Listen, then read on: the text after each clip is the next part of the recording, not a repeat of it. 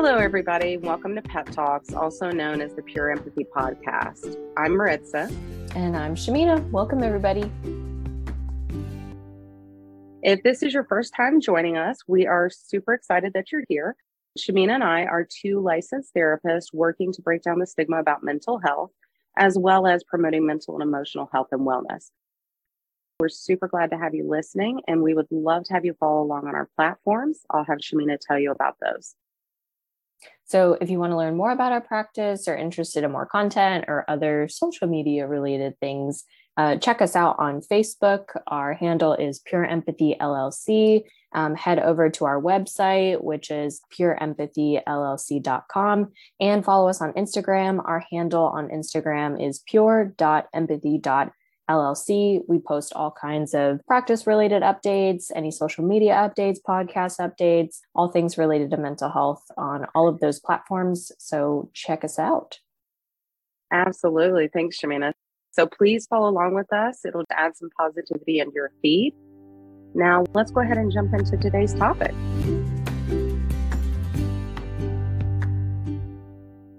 All right. So, welcome to Mental Health Awareness Month. Welcome. We have finally made it to May. I can't believe I it. know. Yeah, May already, which means for for us here, school's almost out. So we're looking at summer vacation for the kids and stuff. And what we're going to try and do to keep them entertained. so speaking of mental health awareness and like parenting in this generation, right? Um, yeah, but yeah, mental health awareness month. I'm sure that everybody's been seeing probably, I would imagine if you're on social media, all like a ton of content around mental health awareness. I, I say this and then I realize that um, my feed, the very few times I kind of get on there and check in, it's very mental health related, you know, probably because all the connections with what I do. So um, that may not be the case for everybody, but it is Mental Health Awareness Month. And that's what we're going to talk about today. Yes, we're super excited. This is one of my favorite months to do a podcast episode and talk about this stuff. Yeah. Yeah. What makes this your favorite? I mean, we have a lot of great topics we've already covered. So I don't know because we do this every day. So it's like something I'm very passionate about. And it's like, yes, this is about my job and people can learn things. And I think usually around this time is when I reflect on my work as a therapist and how that impacts me as a person and you know just the importance of like what we do and like how to educate other people about that mm. Yeah, yeah. I think I, I like that this brings me back down to earth with all of it because um, since we do this every day, um, it becomes very common knowledge, second nature, um, especially after so many years of kind of practicing as a therapist and just being um, like a mental health advocate basically. And so I remember sometimes uh, this kind of reminds me go back to basics, you know, um, and back to basics. I think for me is like fighting the good fight, right? Of like reminding people that uh, a mental illness or a mental health diagnosis is absolutely the same as as like a medical diagnosis, as far as like if you have um, something like diabetes or high cholesterol and there's various ways to treat that. Same if you are diagnosed as bipolar or ADHD, PTSD, or, or any of the mental health disorders. And it just reminds me that although I live in that space um, because I've been doing that work personally and with other people for so long, there are so many people that still aren't in that space yet of mental health is just as important as say medical or physical health and really that it's the same as you know getting a a crutch or a wheelchair, um, taking meds or going to therapy. These are the same kind of things. They're just operate in little different categories. Yeah, absolutely. And so today we we want to talk a little bit about the process of deciding to come to therapy, um, what the first session even looks like, some resources with that, because I, I think so many people making the decision is a really hard part and then they don't know what to expect from i've made this decision to their first appointment and i think that's where a lot of and the media does not portray I have yet to find like a really accurate version of like what therapy looks like in the media, what's ethical, what's legal. And so I, I think there's such a huge discrepancy of reality versus the fantasy. Oh, for sure. I, there's a couple of different um, things that that a friend brought to my attention that have come out recently that have therapy as like the main theme of the show or movie. And I have not watched those yet, the ones that have been recommended to me. I think a little bit because sometimes that stuff's like, um, I'm doing that all day at work. I don't necessarily want to come home and do do more of that. Like I, I'm a multifaceted person and I like to do things other than just mental health and psychology for me, truthfully, there's not a whole lot. It's also a hobby for me, um, even before it was a practice. So I, I, do enjoy psychology overall. But needless to say, everybody needs a break from even their passions sometimes. And so getting to watch those now is, is pretty hard. But historically, everything I've seen, I'll, I'll get maybe a glimpse of a moment and i'm like okay that that's kind of maybe how a moment would go in therapy but when i zoom out and see the overall picture of what's portrayed it's usually really, really inaccurate. um, really, really inaccurate. And the boundaries are often all over the page because, you know, it's it's a movie, it's a show, whatever it is. Yes. There's one on Apple TV, it's called Shrinking. And yes. I recently watched it. I've I have a very tough time watching therapy things, but this was one that it's not there are there are very many illegal things that happen and unethical things but it is one that i can enjoy and it is so funny and it takes a lot for me to actually laugh at like tv shows or movies. Mm-hmm. and this was something that i could just like unplug. It didn't feel like oh my gosh this is what i do every day but i thoroughly enjoyed that show yeah, yeah. And sometimes the ones that do try to be really serious with it are more exhausting because we're just like, okay. Um, and I, have noticed too, like a lot of stand up comedians are bringing mental health into the spotlight. And I personally love that because I do think when we're able to laugh about something, we've arrived somewhere with it. Mm-hmm. And so every time we can kind of point out the obvious, even if it's a dark side of humanity, and and have a chuckle about the reality of our sh- our own shadow right? And and the darkness that we kind of swim around in sometimes. We can then start to make peace with that right? Because we're we're able to be honest with it in a different kind of way. And i love that there's been a lot more awareness about mental health happening like with stand-up comedians and obviously in, in a comedic way but yeah. Um but yeah so let, let's kind of talk about like coming to therapy. So I know a lot of our listeners are people that probably are already in therapy or might even be in therapy with myself or Shamina. Um, so for them, this will probably just be validating, right? Of what what it might have been like, kind of trying to find a therapist and and find a place where you felt like you could do um, the work you need to do. But for other people who are kind of on the fence or just thinking about it, or maybe have a loved one that's struggling with mental health issues, hopefully this will be informative for those people. Um, but one of the the things that i tend to lean into as a therapist um, and have done this probably probably since forever um, is therapy being a good fit. So that's really vague. It's pretty abstract. It's pretty broad. There's no set criteria for that because it's it's deeply personal. So when you're looking for a therapist in particular, you're going to want somebody who has the right training, certifications, licensure, and, and things like that. So that's to for the people who are specifically looking for therapy. There's lots of other helping and healing professionals, um, but we're specifically talking about what we do, which is um, like psychotherapy practice. And the thing you want to figure out first is like what is it that you actually need or are looking for? And so for a lot of people this could be what we call on our end the presenting issue or the presenting problem. Um, so you might be someone who's struggling with a lot of anxiety. Okay you probably want to start looking for somebody who deals specifically with anxiety if you know that. There's a lot of people who specialize just particularly in that diagnosis. Um, maybe you have a past trauma that keeps coming up or you're dealing with symptoms of PTSD, look for people who have that listed or, or, or speaking to that in their content web page or wherever you might be searching for them. And then for some people, you might not have a specific mental health issue or diagnosis that you're challenged. And you just want to like be a better person, self actualize, improve. And you might be wondering if therapy is for you. Um, yes, it is. I've had many clients over the years, and, and I think this is because I do specialize a lot in trauma. And I deal with really, really um, significant traumas, people who suffer with complex PTSD symptoms.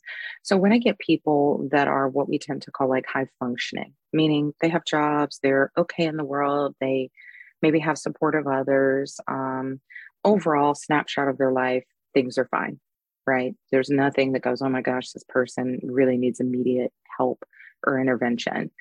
They will often ask me if they belong in my office.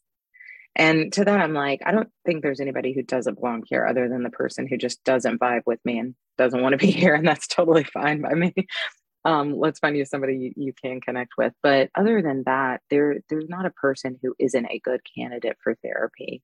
Most of the time, even if it's simply I just want to be better, do better, bring some things to light for myself, that's a good reason to go to therapy. And it has a lot to offer from anywhere from that all the way to people who are struggling with severe uh, mental health symptoms.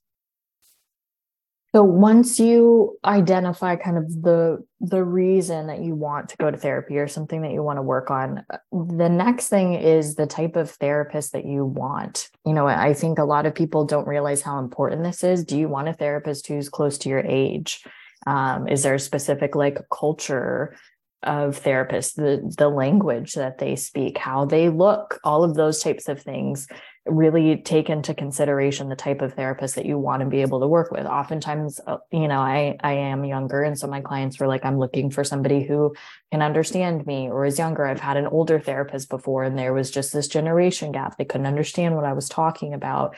Those types of things. I don't think people realize how important it is because you want to work with somebody who can relate to you in a way and can understand the things that you're talking about and experiencing. And sometimes with age gaps or generation gaps or even cultural gaps, you may not feel as though you're being heard or seen or understood by your therapist.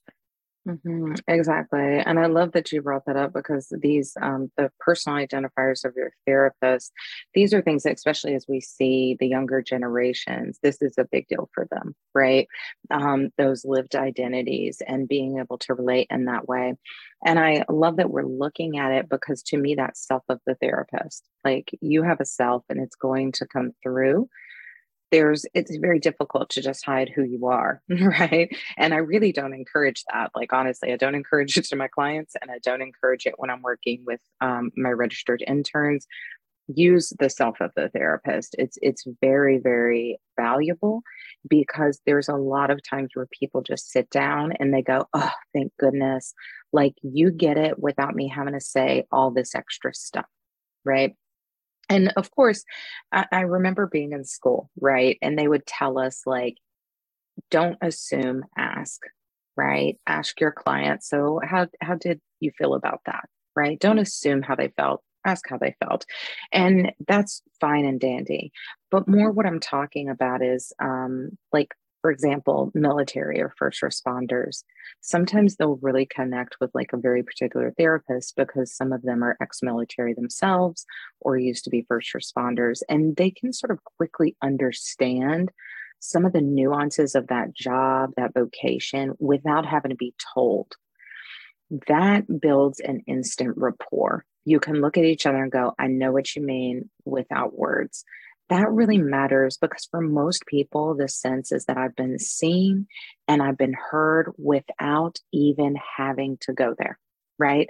I didn't have to say anything. I didn't have to do anything. I could give you very little, and you understood the whole package that I'm working with here.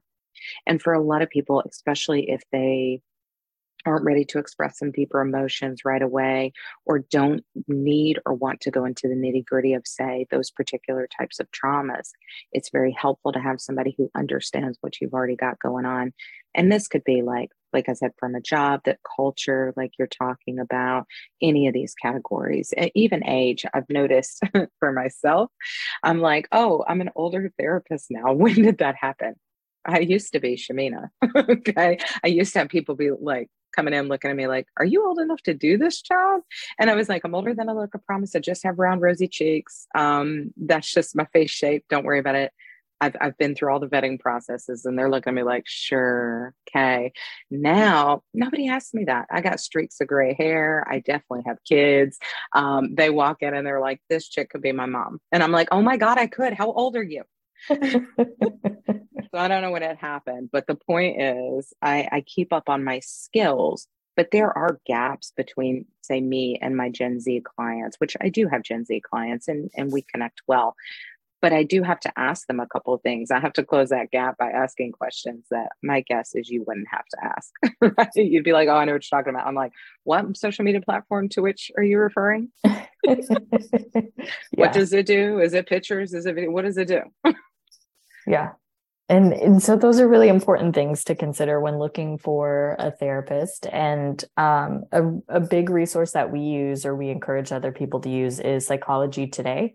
So that is a website that most therapists market themselves on. You can see a picture of the therapist, a little kind of bio, the types of therapy they do, the populations they work with, the insurances they take. their, you know, there's usually a link to their website, those types of things. So that's a huge resource for people looking for therapists. Um, you can also go through, if you're using insurance, go through your insurance company and have them provide you a list of um, therapists who take in your insurance and are in network. And usually a lot of people will kind of look at it that way. But those are typically the two biggest referral sources that I see.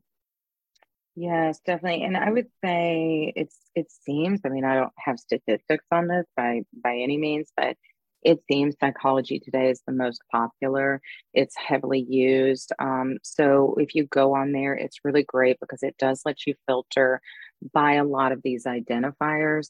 And I have noticed, I think in the last year or so, they have added areas where we can put our lived identities on there. So we can kind of put not just populations we might work with or specialize with, but our own identity. So you can go and easily see does this person, is this person maybe bilingual? Do they have a similar cultural background to me? Um, what specialties do they work with? Do they take my insurance? Um, so that's a really popular one. The other one I used to use, and I used to be on, but I'm not anymore, is Good Therapy. I believe it's goodtherapy.org if I'm remembering correctly. But that's another one. It's very similar to psychology today. So you may just see a lot of double up on the profiles. Um, but those two profiles, it does require their the excuse me the narrative portion to be unique. So they can't just copy paste. So you might get a little different um, angle on what they do or more information if they're on both. And um, the last one, since we did mention culture, I wanted to mention for people who are specifically looking um, for somebody who comes from their cultural background or supports um, certain communities, specifically BIPOC and those working toward decolonization. The website is inclusivetherapist.com. I recently came across this and I was really, really um, interested and, and have been coming through some profiles on there and learning a lot more about it. But everyone on there has agreed to their mission. And basically, everyone on there represents a very specific lived identity. And so it's very nice and quick to be able to find someone who matches your cultural background. Nice. I hadn't heard of that last one. Yeah, yeah, it's a really good one. I'll take you down the rabbit hole soon. Don't worry. I figured it's coming. It's coming. Yeah, yeah, it is. It is. I'm like, oh, look what I've discovered. Everyone must join in. yes. I figured yeah. something had happened when you had messaged us um, in Slack recently about like cultures and just kind of the practice. I was like, there's something going on here. Oh yeah, yeah, it's all emerging. So keep keep your eyes peeled. I'm sure I'll have stuff on the website. But what Shamina is kind of referring to is I'd recently messaged her. I believe it was an article um, that was written about working with people who come from different um, cultural backgrounds. So people who would identify as like mixed, either between races or cultures. And I can't remember. I think I, I think I might have touched on this in one of our previous podcasts that I identify as bicultural but not biracial. Um, and so for me, that's always been really interesting because like you know, I'm white and white. Um, but I'm I'm obviously Cuban. I was raised by a Cuban father who came here in 1980 um, on the boat lift. So, you know, growing up with both of those identities, that's a very particular experience to be in. So, for those who aren't in our practice and aren't aware, all of the therapists currently, so myself, Shamina, and Alyssa, in our practice, we all have multiple uh, either racial or cultural identities, our self that we hold. And um, recently, I've just become eh, like increasingly proud of that fact. just as as the days go on, I'm, I'm much more proud of it every time I sort of notice and remember. Because one, I've looked around. That's not a lot of the practices that you see. The field is overwhelmingly Caucasian in as far as master's level and higher. And so the fact that everybody in our practice identifies as more than one race or cultural identity gives us such a diversity of who we're able to reach. Again, just simply because of our own lived identities. And I, I feel like that's really, really needed. Oh, absolutely. Absolutely. So identify, kind of recap, identify mm-hmm. what you're coming to therapy for, the type of therapist that you're looking for. And the next step is like reaching out, making an appointment. So, whether that's going yes. through like a website, depending on what that looks like, whether it's calling and kind of talking to a therapist. Some therapists do consultations, which is, you know, just kind of how do you describe a consultation like getting getting I, seeing like, seeing if it's like a good fit and you know what you're coming yeah. to therapy for talking a little bit about themselves how they work um, sometimes like that first point of contact like sells people mm-hmm. a lot of people don't do that uh, we were just mm-hmm. talking beforehand of how Mertz and I both don't do that we do not do that we work like your doctor. You just have to come to an appointment see if you like it and if you don't return we're okay with that. Um it, it's it's not um i i think i originally did like the whole free 15 minute phone consultation when i started my very first private practice ages ago. Um there's some merit to it. I understand that unlike a doctor this is somebody you might see weekly for a really long time but to me, the best way to get to know is just to book an appointment because you get a full session. That's going to give you a much better picture. And to be honest with you, there's not much I could tell you in 15 minutes that you can't just find out on the website. You can find out my specialties. You can listen to the podcast about how I got here. You can hear about my lived identities there. I'm not going to be able to give you much more other than speaking to your particular challenge. And I'd much rather do that in the nice container of a session because that's truthfully going to, to me, give you a much better feel for what it's going to be like to be in therapy with me. Catching me on the phone, I'm not necessarily in my with my therapist hat and switching those gears all the time is really challenging. Yeah, no, absolutely. So you make the appointment you have your first session coming up and now you know with the pandemic that's kind of changed what that looks like. So whether it's telehealth or in person i think we still do the you know our, whole like first session is still the same whether we're in person or telehealth but those are kind of the yeah. two different platforms now that are becoming a lot more popular. And that's something too when you're looking for a therapist is do they take telehealth or do they have telehealth appointments? Is that something that you're looking for? Do you want to work in office. Whenever I have a client who reaches out, usually my first question is Are you looking for in person or telehealth? And are you insurance or self pay? Those are the two questions that I always ask right off the bat. Yeah, yeah. These are usually the the first order of business, if you will, that people want to know. Like, is the schedule going to work for me? Is the method of payment going to work for me? Because those are your basic logistics. If that does work for you, then you kind of sit down and go, okay, does this therapist work for me? You know, is is, is this a good connection? Do I feel comfortable here? And I like to tell people so the whole process can be very, very exhausting. Let me let me just validate that right away because obviously getting to a point where you just feel like oh i need to get into therapy that can feel stressful for a lot of people especially if it's their first experience with it. And you may see many therapists before you find the one that you're like oh okay this feels good. This feels like i can really get into my stuff and i can really go there. Um, that might not be the first person you meet. So, although I know it's difficult, try not to get discouraged if you do end up in a few offices or, or virtual offices via telehealth. And it's just like, yeah, I don't want to see this person again. That's okay. Okay. That that's totally fine. Again, we're talking all the selves of all the therapists are very different. So you're not only looking at skills and training. Somebody could be very highly skilled, a really excellent therapist. But if some of those identifiers are off for you, or you just feel like you're speaking a really different language, they're not reflecting you in a language that, that clicks for you, you're going to be working really hard, right? Just to get somewhere. Find somebody where maybe it feels a little more ease, it feels smoother. That's okay. And and I'll say there's a discerning line between like being challenged in therapy and it feeling challenging just to be in a room with your therapist, right? Um, so you're going to feel challenged. There's going to be sessions where you're just like, you know, I don't care for you right now. And the therapist's going to be like, I hear that. That happens sometimes. Um, don't worry. I'll see you next week, right? like it's not all sunshine and rainbows every single session. But all I'm getting at is a lot of times people tell me in the very first session whether they feel like they could build that trust with me or not. Like most people fill it in the first one to three sessions, is what I typically hear.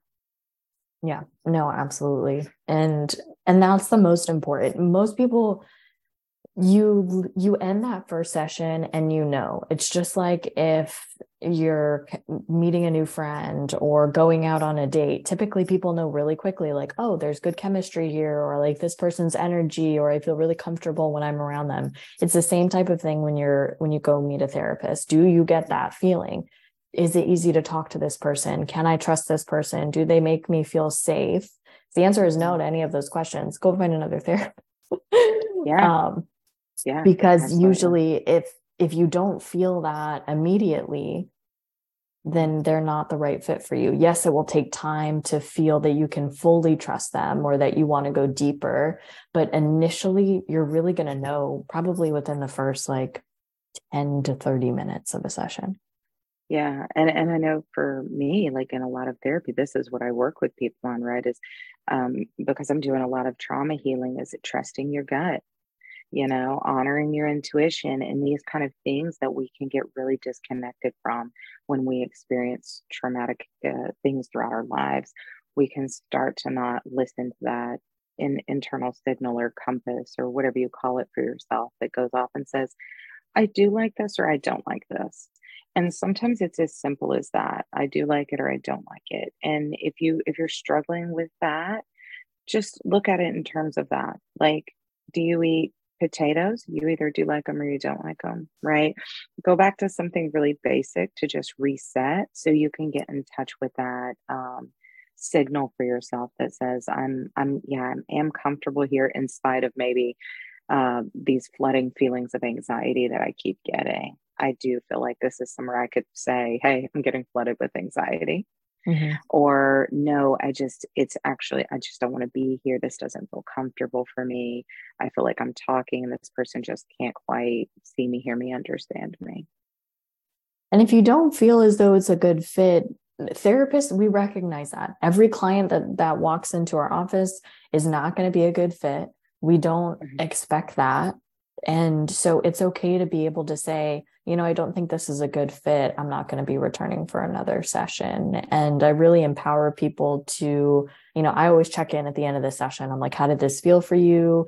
Can you see us working together in the future? And, you know, I'll kind of put out there like if if you don't, that's totally okay. Like I it won't hurt my feelings. I'm not going to get angry, those types of things. Because I think people get really scared, or I've heard before of you know my mm-hmm. clients being like yeah i didn't like this therapist and i just ghosted them or i didn't know what to say or you know i, I didn't want to make them upset.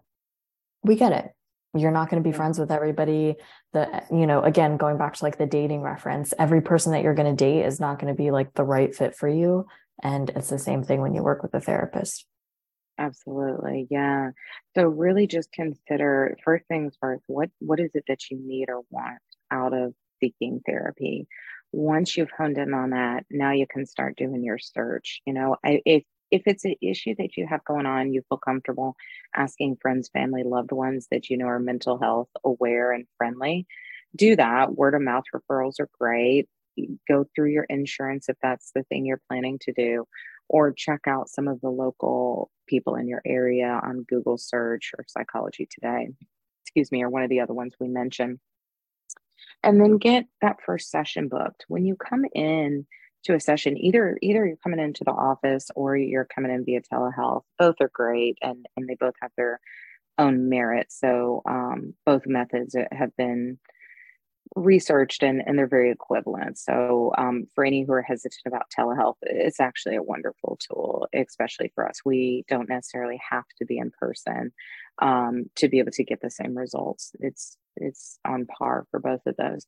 But, anyways, once you get to your session, which whichever it is, um, most therapists are going to start just with some assessment questions. And what I mean by assessment questions is just getting to know you essentially, you're going to see that we're asking you a lot of questions about what brings you into therapy. Um, why now is a very popular one for us. We want to know um, why today. Like, why are you here now? How come not six months ago? How come not wait longer? We want to we want to know the why now, the here and now of it. Um, so you may have struggled with this for a long time, but you're here today. Um, so why now? And then we also want to know probably about your history, uh, things like that. Do you have siblings? Do you not? Um, how connected are you with your family? Who's your um, maybe family of origin or family of choice, depending on kind of what people you might be bringing up in sessions. And we just want to know about your lived history, your background. We're probably also going to ask you some of those standard checkbox questions about your medical and mental health history, right? You ever been in therapy before? Um, do you currently take any medications? Um, do you have any medical conditions I might need to know about? And I used to wonder when I first started, like, I apologize. I live off, if, if you can hear the siren coming through, I live off a main highway here, so it's very noisy. Um, but I used to wonder why we had to ask some of the medical questions until I got a client who legitimately had a blood sugar problem and could only schedule during this really um, challenging time of day. So I kept like a jar of mixed nuts and she would come to the session. She'd be like, Hey, do you have the jar? And I'd be like, Yeah. And I just, it was kind of reserved for her in my desk and I would just pop it out. So she would just put a handful in, start munching, and then we get into the session so that she could stay level with her uh, blood sugar, you know, and little things like this are things that we'll want to know because if something happens to you, we want to have an idea of what might be going on there so that we can help you um, with whatever you need. Um, let me see. What what else was I saying? Sort of medical stuff gets me off topic there. assessment to, questions, getting to know yes, you. Assessment question. Yeah. So it, when I used to work at the agency, though, we actually had check boxes and we had to go through like every possible medical disease. And it was just a very lengthy list where most of it did not apply. Um, that's not the way I do it now now I'm just going to more open and ask you do you have any medical conditions I might need to be aware of that could be influencing things? Because a lot of medical conditions too will influence your mental health. So, um, and yeah, that's pretty much it. The other side of it that I really encourage clients to do, and I, I typically, if they don't already do this without my prompting, I'll encourage them when we're getting toward the end of that first session to ask me any questions they want to know. So people might want to know about my background, uh, what specifically my license is. They might want to talk a little bit about my specialties, how long I've been practicing, and a, a myriad of other questions. So I encourage people to like get to know me as well. Um, obviously, we do have boundaries around our between our personal and our professional lives. So your therapist may not openly tell you like that they have children I do because it helps me relate to a lot of parents and I'm fine with sharing that information. But, you know, some professionals might not share that much, but you can absolutely ask them about how they practice, what um, what their approach is to therapy, what you can expect from therapy with them. Um, don't worry about putting them on the spot. If you do, they'll figure it out. um, yes. But most therapists kind of do have answers to these questions already for you, and so feel free to ask those. So it's sort of a mutual get to know you process. Mm-hmm. See, I do that in the beginning. So I'll go over confidentiality, you know, all of our practice policies and procedures that are really important. And then I tell my my client, I sit, I'll, I'm like, okay, I'm going to talk a little bit about me personally and professionally, and then we'll kind of transition into like what brings you in, your treatment goals, all of that kind of stuff. And so I'll go over how I practice, what to expect in therapy with me, and then I transition into like my personal stuff. So usually what I talk about is the fact the animals that I have. And I always get a laugh out of everybody when I'm like, you're going to see my cats. Like if we're, if we ever do telehealth, like they're there, my dog will bark. I just apologize in advance. Um, I usually talk about my hobbies. So I'll talk about like reading or watching TV or things that I like to do outdoors. And I think that's it. And I usually make a comment. I'm like, yeah, I'm a pretty boring person if I'm, you know, when I'm not working kind of thing. And um, I, I find that that really helps to like break the ice early on mm. in the session because then people they kind of get a feel for me they get a feel for what i'm bringing to the table and so they usually i notice they tend to like relax a little bit like when i get into my personal stuff they start laughing and they're like oh yeah i have this pet too or usually with the book thing they're like how many have you read um, so it's a really nice yeah. icebreaker that they get to know that along the way and so they feel more comfortable as we transition into their stuff mm-hmm. yeah because you're now a, just a regular person too. you you happen to be a trained therapist and you're licensed but you're also a regular person that just likes to read books and hang out with her pet babies you know and you're like that's pretty much me in a nutshell. Yeah that's it. So what have you been up to? Tell me tell me about yourself. I love that.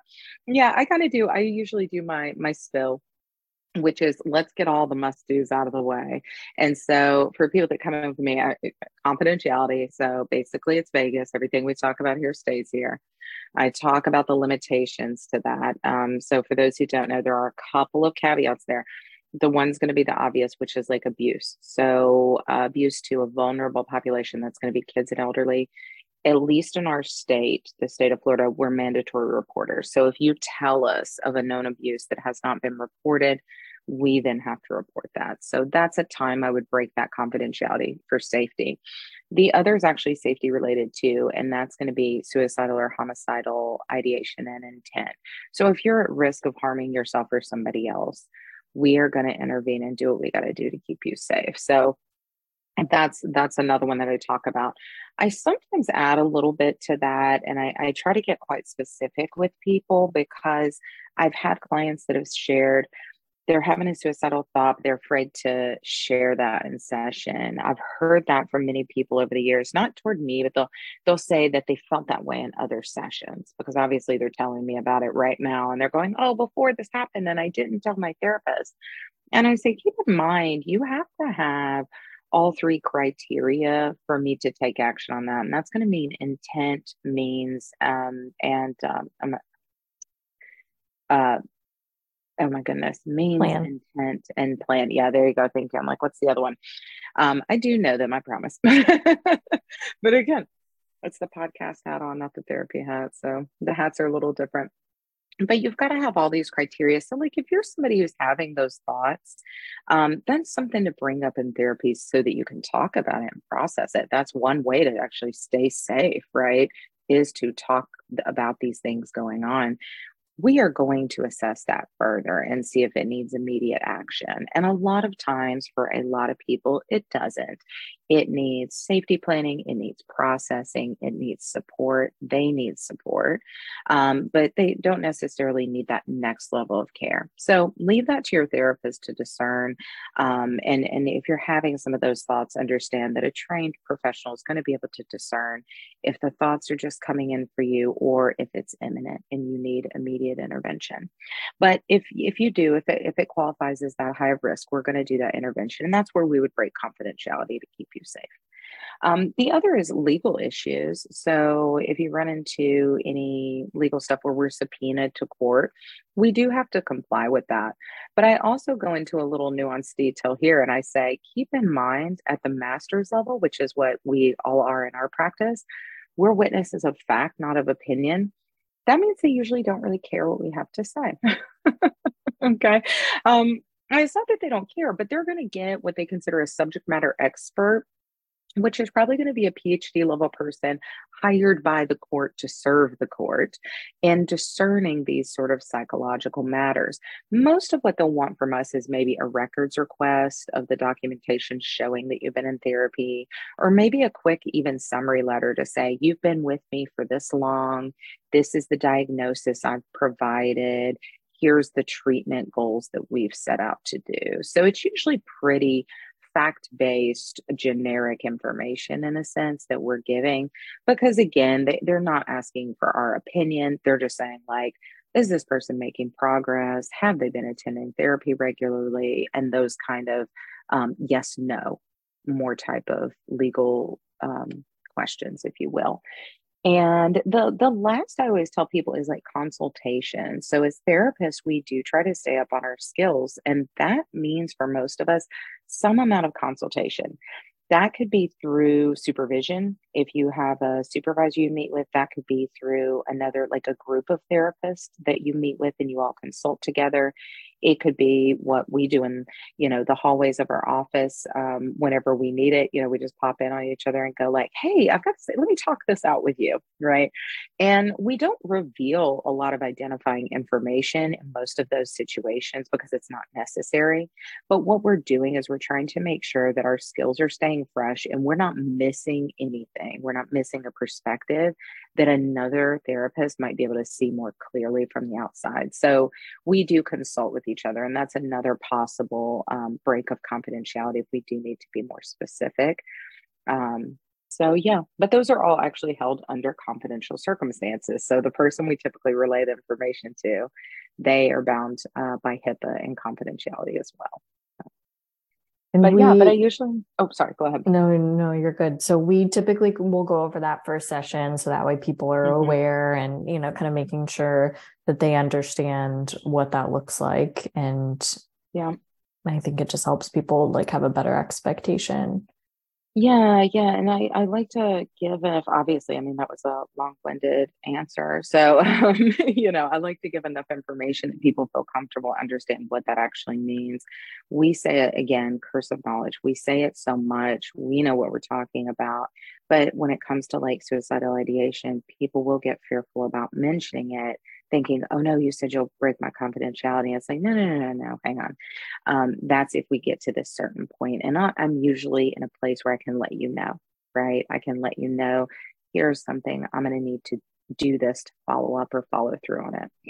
The other thing I talk about is my practice policies because for me, I want to get it out of the way. And I think you said this too. It's like, I want to talk about what happens if you no show how to schedule with me, um, what to expect for getting in touch with me between sessions if that ever needs to happen. And I like to lay out all those sort of ground rules.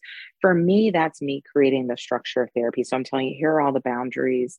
Here's how you access me, um, and here's what this will look like, just so none of that is confusing. Uh, I I used to be of the thought when I was like in the agencies and I would get bogged down by like all the admin stuff. I'd be like, oh, this is making things so complicated. I don't like keeping up with it. Now that I've built my own practice, I'm like, actually, this stuff is really influential on the therapy process because if people don't understand like what's going on with their billing or when they're going to be charged or how to get in touch with you if there is a crisis, then there's a low level of anxiety just floating around because they just simply don't know what to do and they don't feel grounded and and structured in that um, and the boundaries are very diffuse. So i like to make those boundaries really clear and then from there i usually switch gears into like so what brings you into therapy? And we just kind of roll from there. Yeah. So there's a lot of in a first session there's a lot of information that gets thrown at you a lot of getting to know you know your therapist and then transitioning more into like what's bringing you in. Typically for me at least i you i typically use the first session as like information gathering assessment you know just trying to get to know you. And then towards the end of the session is when i will give i'm a homework therapist. I tell my clients i'm like i will give you homework. So usually i'll end the session and i give out a feelings wheel and i will give out some grounding skills just to you know kind of across the board and talk about like the importance of both of those things. And um, I it's rare depending on the client that I will like jump in and do therapy quote unquote, and like use interventions and doing this type of stuff in a first session. If the client is coming in and it's like a higher crisis or there's like a really big presenting issue in that moment, we'll kind of transition more into that. But usually, the session, um, there's my dog. Yeah, um, I was like, he's coming to say hi. so usually the first session is just more of gathering information and figuring out like what the treatment plan is, even going to look like. And then um just going to keep working. Um very productive it's fun so I like doing that because I I think it mm. also keeps things light for people. You know, it's not that you mm-hmm. have to come into the first session and like tell ev- tell the therapist like mm-hmm. all of your trauma and you know these are the things that like I'm keeping hidden. I tell my clients all the time, even in the first session, you tell me whatever you're comfortable with. And if there's something that you're not ready to get into or ask you a question and maybe it, it's a little too personal in that moment, just let me know and then we'll kind of transition and move on because you set the pace in therapy. Um, I really emphasize that with my clients. Yeah, exactly. And and that's really I usually kind of do it. Tell me as much or as little as you want me to know today about what brought you in here. And then from there, I probably have like some follow up questions. So you might start to tell me, like, oh, I feel like I've been struggling with anxiety my whole life. And I go, okay. Um, is this the first time you've been in therapy or have you been in treatment for this before? Okay. What what type of treatments have you done? Do you take medication currently or no? What what maybe coping skills do you already have? And then I start to peel back the layers of what this has looked like for you living with anxiety so far? What has worked what hasn't worked um, and what your kind of goals are for therapy? That typically takes about one to three sessions too. That's another thing. So like shamina's talking about where she's like we're not jumping into like a, um, a therapy session necessarily. We're still in that what we like to call the intake process, meaning like we're still gathering information, and it's very much us kind of getting a foundation from which to work. Um, so this is where, like Shamina says, she does a feelings wheel and some grounding and coping skills right away because we want you to have a good foundation to go from. Um, so you might feel like I have coping skills. Like, okay, great, awesome, but here's some more. we want you to have a variety to pull from as we progress through this, and we can gather that information again from like about one to three sessions, sort of depending I tend to look at um, all my sessions have assessment, right? I'm, I'm constantly assessing because I'm just, I'm asking questions, I'm finding out more. So there's assessment all throughout the therapy process, right? You tell me about a family member we haven't talked about before, and I'm like, whoa, I didn't know you had this really close relationship with this uncle. Tell me about. Wait, is this your mom's uncle or your dad's? Tell me more about it. Oh, okay. Oh, wow, wow. Sounds like that person was really influential when you were younger mm, interesting. That's around the time you had this other major life change going on. You know, I'm like, oh, I'm, I'm putting together some pieces and um, figuring out some of your story little bits at a time throughout the therapy process. So there will always be more information that comes up that I'm going to go back into assessment mode um, where I'm trying to gather more information about that. But the bulk and the foundation of that is usually the first, um, second, and third session, depending on how much of that time's needed before we're kind of going, okay, what do you want to work on? Now let's dive into that. Mm-hmm. And that process looks different for everybody, and that mm-hmm. timeline looks different for everybody. And so there is no there's no like one size fits all. There's no recipe to follow as a therapist or just in therapy of okay if i do these things then i will achieve my goals or you know i'll, I'll be healed quote unquote at the end of it. It's it's very individualized and I, I tell my clients that as well that if i ever suggest something that doesn't work for you or your learning style let me know because we have this general knowledge and we kind of um, filter it down based off of the person and how they work best or their learning style and mm-hmm. so it, it the therapeutic journey really depends on you and what mm-hmm. you're looking for and what you bring into each session what you're doing outside of the session and I, I think that's the really hard part for people is that they show up, they come in, they're like, okay, well, I spent an hour, I, I, I should be fixed, or,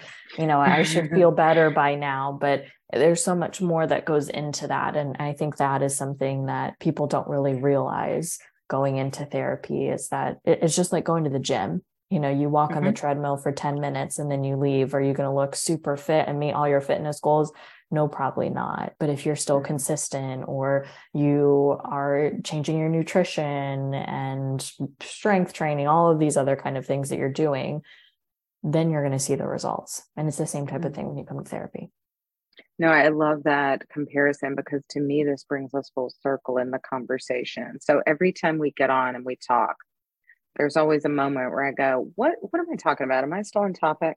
Right? Because the way that I work is that my joke is I open my mouth and the universe falls out, and I'll take notes as well if something good comes out. Like I'm I'm experiencing it with you, and this is just how it works when I when I talk and I converse and give public speeches and things like this. I just sort of like start talking something happens and i i hope it's good. Um i wish it were a more refined process but hey. Anyways we were we started with that like the whole mental health stigma almost of like this is very much the same as like medical stuff physical stuff right? And i love that you made that comparison. It's like this is the same as going to the gym. You don't get fit. Now for some people it's six months and they've hit their goals right they're they've they're back to where they want to be whatever be that um, a measurement, uh, a weight, uh, a shape, uh, whatever, a fitness level, whatever that goal is, they can hit it in a shorter period. For some people, it's years and years and years. And for some people, they go for years and years and years, quit, have to go back, try again, quit, have to go back, try again. So remember that if that is what your journeys look like, especially for the trauma survivors out there. It is not uncommon for people to see many, many therapists before they, one, land with one that feels really good for them and it starts to feel like it's actually working. And then, two, even if you are working with a really highly trained therapist, it's such a co creative experience that that can take a really long time to settle into. And it's not like one thing and then boom, you're fixed, you're healed. It's many, many layers being peeled back over time until you kind of get to the core of whatever that issue is, or you get to the next level, if you will.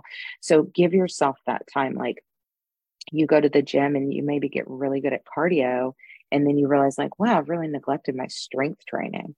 So now I got to go in and do some more strength training. And then maybe I want to find a balance between both of these there's different goals to be had as you go through the process there's different markers to meet. So keep in mind it's definitely not overnight success when it comes to therapy typically. Um, it's very similar to like shamina says going to the gym and getting back to whatever level of health you're aiming for. And believe in yourself. I think that's such a big thing is that it takes so much courage and strength to admit that hey, I'm not okay and I need help with this, whether it's going to a doctor, whether it's going to the gym, whether it's coming to therapy. And so give yourself some credit that you want to improve in whatever way you want to live a healthier life, whether that's mental health or physical health. And mm-hmm. be proud of yourself for doing that because it's not easy and it's hard and we know it's hard we we live it every day we are also people um, and that's okay. You're not alone in that. Yeah it's definitely a hard thing and the thing is it's probably a hard thing for your therapist too right? Like we we aren't immune. That's why i say like we do this every day but we're not immune to having our own issues our own challenges. Uh, i think more and more therapists i meet actually identify as having a mental health diagnosis themselves. When i meet people out in our profession, more and more of them are very self disclosing about, like, I too have, you know, chronic anxiety or this or that, or I, you know, I have a traumatic history or, you know, I come from a, a dysfunctional household or, you know, whatever, however they identify it. But more and more people are being very transparent about that. The idea of like us as this all knowing expert, um, I think that might lie in our skills, right? But how we show up as just a human in the world really matters. So we're also doing our work right alongside you most of the time. Um, not in your session, that's reserved for you. Uh, but you know, we're doing our own work. We're we're trying to cope with our own things and navigate through stuff. So sometimes I find myself giving my clients reflections and hearing it and going like, I really needed to hear that. wow, that was really helpful, Maritza. And I'm like thinking that was for them, but I also needed to hear that today. Glad I heard myself say it, you know, and and it's things like that that you know to remember is like if if you feel that your therapist is sitting in judgment with you, get another therapist, okay? Because this isn't about judging you. Uh, this is about like meeting you where you're at, so that you can get to where you need to go. Yeah, absolutely. So it is quite the journey we hope that this episode is helpful for anybody listening to make it a little bit easier and we we hope that you all have a wonderful mental health awareness month and are paying attention to what your mental health means, how you're taking care of your mental health this month. Um, Ritz and I are definitely a little more aware of ours and ways that we can continue to take care of ourselves so that way we can show up for our clients. Yes, definitely. So so hopefully this just gave you a glimpse into like what to expect, you know, so that if you are again somebody who's on the fence and you're not sure, you feel a little bit like, okay, phew, all right, I will listen to these two. They've rambled on enough about it. I feel like I know what what some of the key things that are going to happen in this process are. Or again, if you're somebody who's been in therapy, uh, hopefully you heard something validating and they're like, you know what, I did have a bad experience and I did get discouraged. Um, and so feeling like that's okay, that does happen, and, and that's not that's not you. You didn't do anything wrong there. Um, so definitely keep keep going, you know, because not every therapist is for everybody, and that's fine. That's how it's supposed to be. Yeah. So stay mm-hmm. tuned. We will talk with you all next month. Definitely. Bye, everybody. Bye. Bye.